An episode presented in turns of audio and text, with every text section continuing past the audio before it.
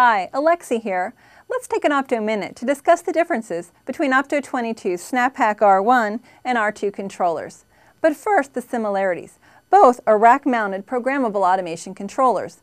Both serve as the control engine for your application, and both have an onboard I.O. processor for analog, digital, and serial I.O.